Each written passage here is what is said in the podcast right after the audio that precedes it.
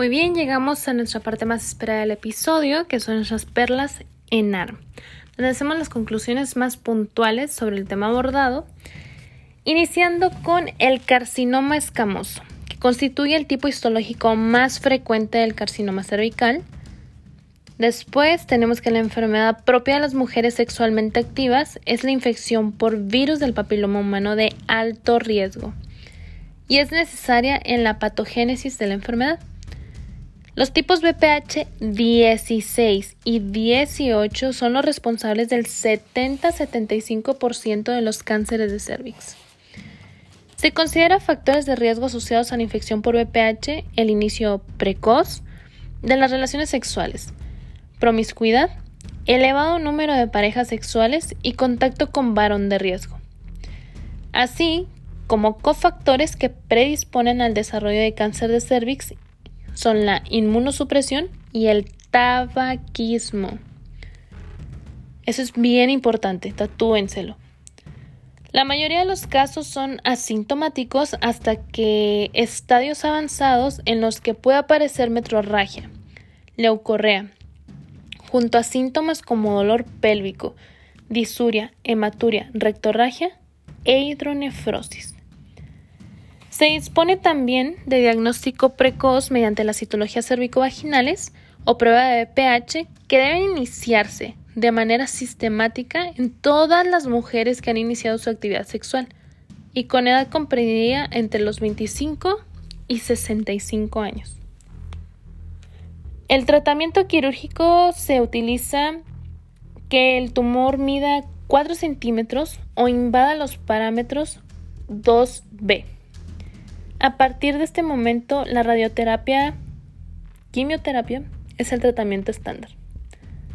Entonces, cuando el tumor se limita al cuello y mide 7 por 3 milímetros, está en un estadio 1 a 1. En estos casos, si se trata de mujeres jóvenes con deseos de descendencia, se realizará una conización, mientras que en el resto de los casos se procederá a una histerectomía total simple. En las pacientes con tumores en estadio 1A2, 1B1, 2A1, la cirugía indicada es la histerectomía radical con linfadenectomía pélvica. La tecnología BPH, adaptada a la prevención primaria, que es la vacunación, y a la prevención secundaria, que es el cribado, podría reducir drásticamente el impacto de la mortalidad por los tumores asociados a BPH.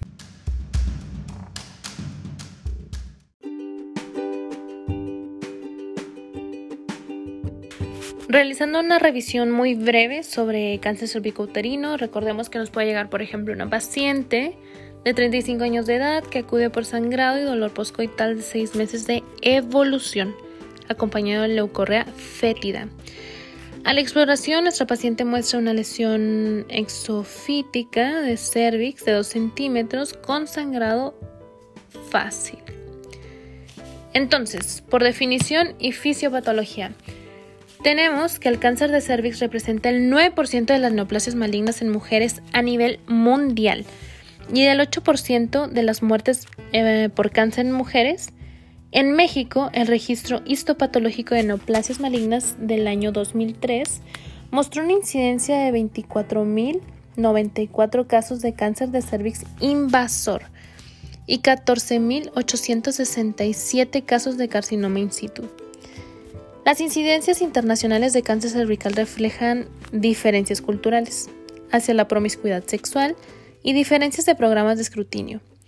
Las incidencias más altas ocurren en las poblaciones que tienen baja incidencia de tamizaje combinada con una incidencia alta de infección por virus de papiloma humano, BPH, y una postura liberal hacia el comportamiento sexual.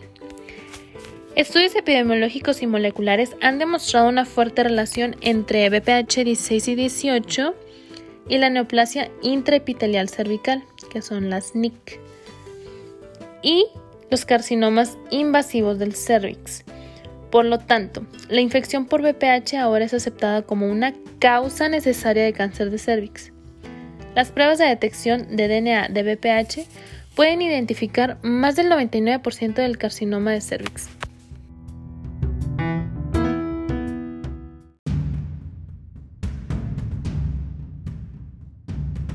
Tenemos que la clasificación de las neoplasias intraepiteliales de cuello uterino, o sea, las NIC, me gustaría que hicieras una tabla en donde vas a poner tres columnas.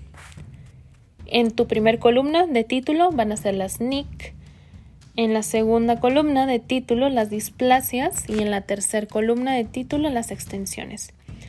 Volviendo a la columna de las NIC, vas a ponerle ahora sí 1, 2 y 3.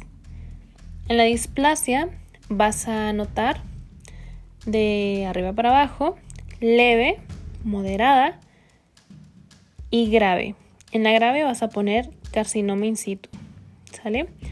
Y en la tercera columna, en extensión, de arriba para abajo, vas a poner en tu primer renglón afecta el tercio inferior del grosor total del epitelio.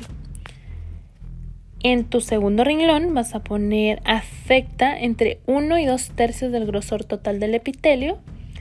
Y en tu tercer renglón vas a escribir las lesiones se extienden en todo el grosor del epitelio. Entonces, tenemos que en la NIC 1 la displasia es leve y su extensión afecta el tercio inferior del grosor total del epitelio.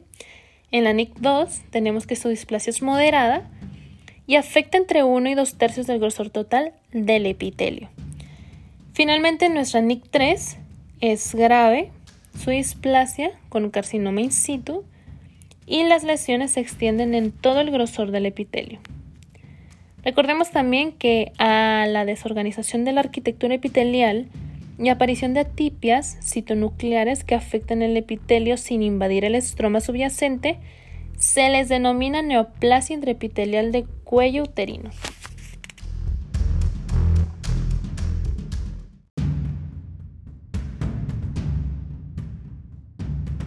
El riesgo de cáncer cervical está incrementando en mujeres sexoservidoras y en las mujeres que tienen la primera cópula a edad joven. En aquellas mujeres con múltiples compañeros sexuales o con gestaciones de edad joven. El comportamiento promiscuo sexual en compañeros masculinos es también un factor de riesgo. Otros factores de riesgo asociados con cáncer de cervix son historia de tabaquismo, esto es bien importante, uso de anticonceptivos, antecedente de infección de transmisión sexual e inmunosupresión crónica. El carcinoma de células escamosas representa cerca del 80% del cáncer de cervix y el adenocarcinoma el 20%. Pasándonos brevemente al cuadro clínico, bueno, en etapas incipientes suele ser asintomático. En etapas tempranas puede presentarse con sangrado y dolor poscoital inmediato. En etapas avanzadas hay sangrado, leucorrea fétida, dolor y datos de sintomatología urinaria o rectal. Las etapas metastásicas avanzadas cursan con astenia, adinamia y pérdida de peso.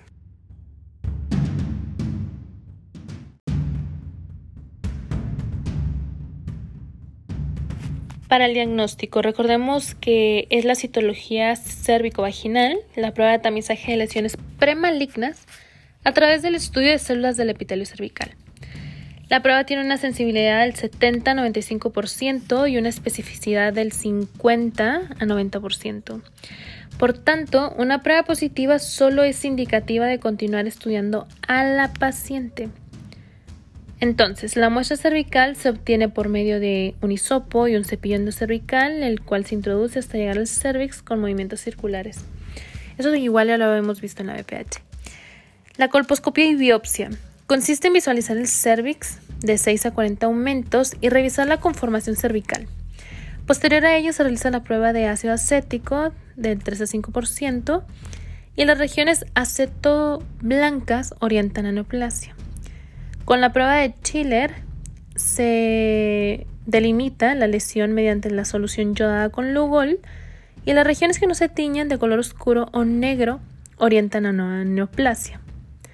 Otro punto importante en la colposcopía es la posibilidad de realizar una biopsia de lesiones sospechosas.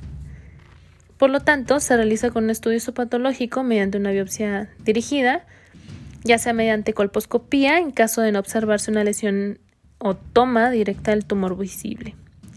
La radiografía de tórax y el estudio de imagen se realiza ante la sospecha de lesiones extrauterinas o la evaluación de extensión con tomografía, con resonancia o con una de emisión de positrones, cistoscopía y o rectosigmoidescopía.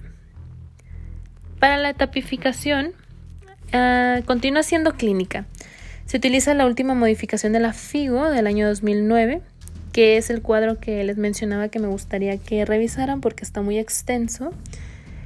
Y bueno, para el tratamiento será de acuerdo con la etapa clínica. En etapas tempranas, el tratamiento ideal es el quirúrgico. Para aquellas pacientes en etapa 1A1, los tratamientos varían desde la conización cervical hasta la histerectomía tipo 1. Como resultado, se obtiene una curación del 99 a 100%. En el caso de las pacientes con una etapificación de 1 a 2 a 1B1, a quienes se les realiza histerectomía radical tipo 2 o 3 o traquelectomía radical en pacientes con deseos de preservar la fertilidad, con tumores centrales menores a 2 centímetros, con histología epidermoide, sin permeación vascular linfática.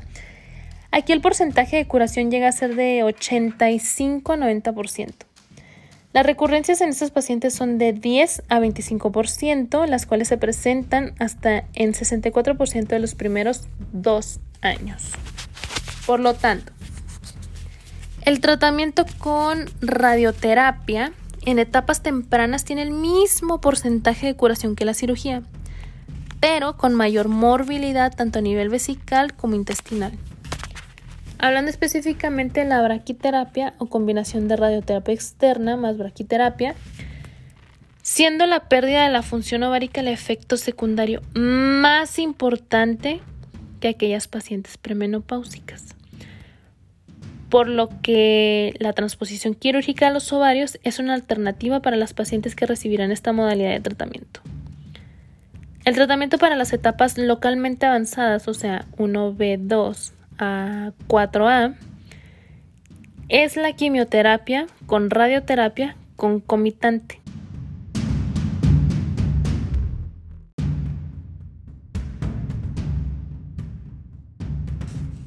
siendo entonces el cisplatino el agente radiosensibilizador más utilizado. Propuesto en 1999 por el National Cancer Institute en Estados Unidos, basado en cinco estudios aleatorizados. Estos estudios presentaban problemas metodológicos, en especial a mezclar diferentes etapas clínicas de la enfermedad.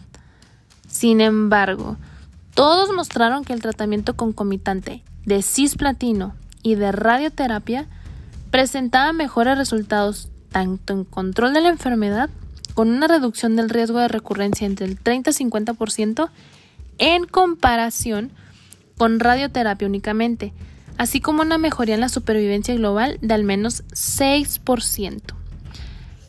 Hablando ahora específicamente de las etapas 2, 3 y 4, los indicadores asociados con mal pronóstico son la presencia de enfermedad en ganglios pélvicos y paraórticos, el tamaño del tumor primario, los bajos niveles de hemoglobina y el pobre estado funcional. Hablando finalmente sobre recurrencia. En la enfermedad diagnosticada en forma temprana, este evento se presenta en menos de 10% de los casos mientras que en las pacientes con enfermedades localmente avanzadas ocurre hasta en un 33% de los casos. La terapia quirúrgica de salvamento en las pacientes con recurrencias pélvicas centrales alcanza el 20 a 50% de supervivencia a 5 años, sobre todo para pacientes que no han recibido radioterapia.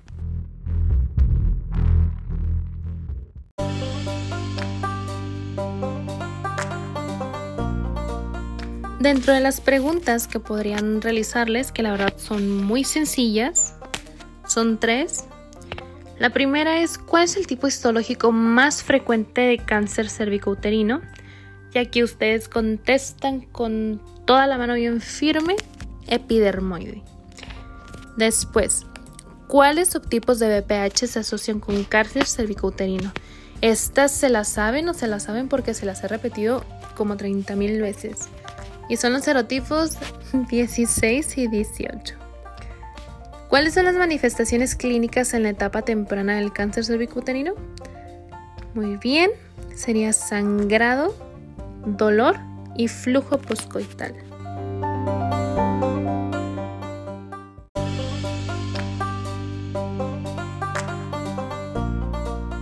Pasamos ahora a nuestros casos clínicos. Son dos súper sencillos. Empezamos con una mujer de 38 años, noligesta y con deseos de tener hijos. La citología ginecológica informó una lesión escamosa de alto grado. La colposcopía muestra una lesión acetoblanca extensa del, del ectocervix que se introduce por el canal endocervical. Entonces, las biopsias de esta lesión informan la presencia de un carcinoma in situ, pero en una de ellas hay un foco de carcinoma epidermoide que invade el estroma cervical en 2 milímetros de profundidad. ¿Cuál es la siguiente opción terapéutica más correcta? Tenemos cuatro opciones, siendo la primera una histerectomía total con salpingo o y linfadenectomía pélvica. Número 2, braquiterapia. Número 3, conización cervical y control posterior. Y número 4, destrucción física de la lesión con láser. Muy bien compañeros, yo sé que ustedes estudiaron y se las saben. Correcto. En la tercera, conización cervical y control posterior. Pasamos entonces a nuestro segundo caso, es una paciente sometida a conización por sospecha de neoplasia intraepitelial escamosa de alto grado, con un SIN3. La anatomía patológica informa de zonas de invasión del estroma con una profundidad de 6 milímetros. ¿A qué estadio corresponde este caso? Tenemos cuatro opciones. La primera es estadio 1A1 de carcinoma de cuello. La segunda es estadio 1 a 2 de carcinoma de cuello. La tercera es estadio 1B1 de carcinoma de cuello. Y la número 4 es estadio 1B2 de carcinoma de cuello. ¿Cuál sería la correcta? Yo sé que son súper listos, la saben. Correcto.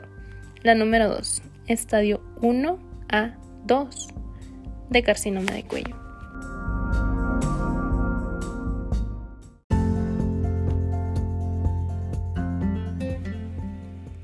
Con esto daríamos por terminada nuestra revisión del tema. Espero les sea de mucha ayuda. Recordemos que donde quiera que se ama el arte de la medicina, se ama también a la humanidad. Platón. Nos vemos en el siguiente episodio.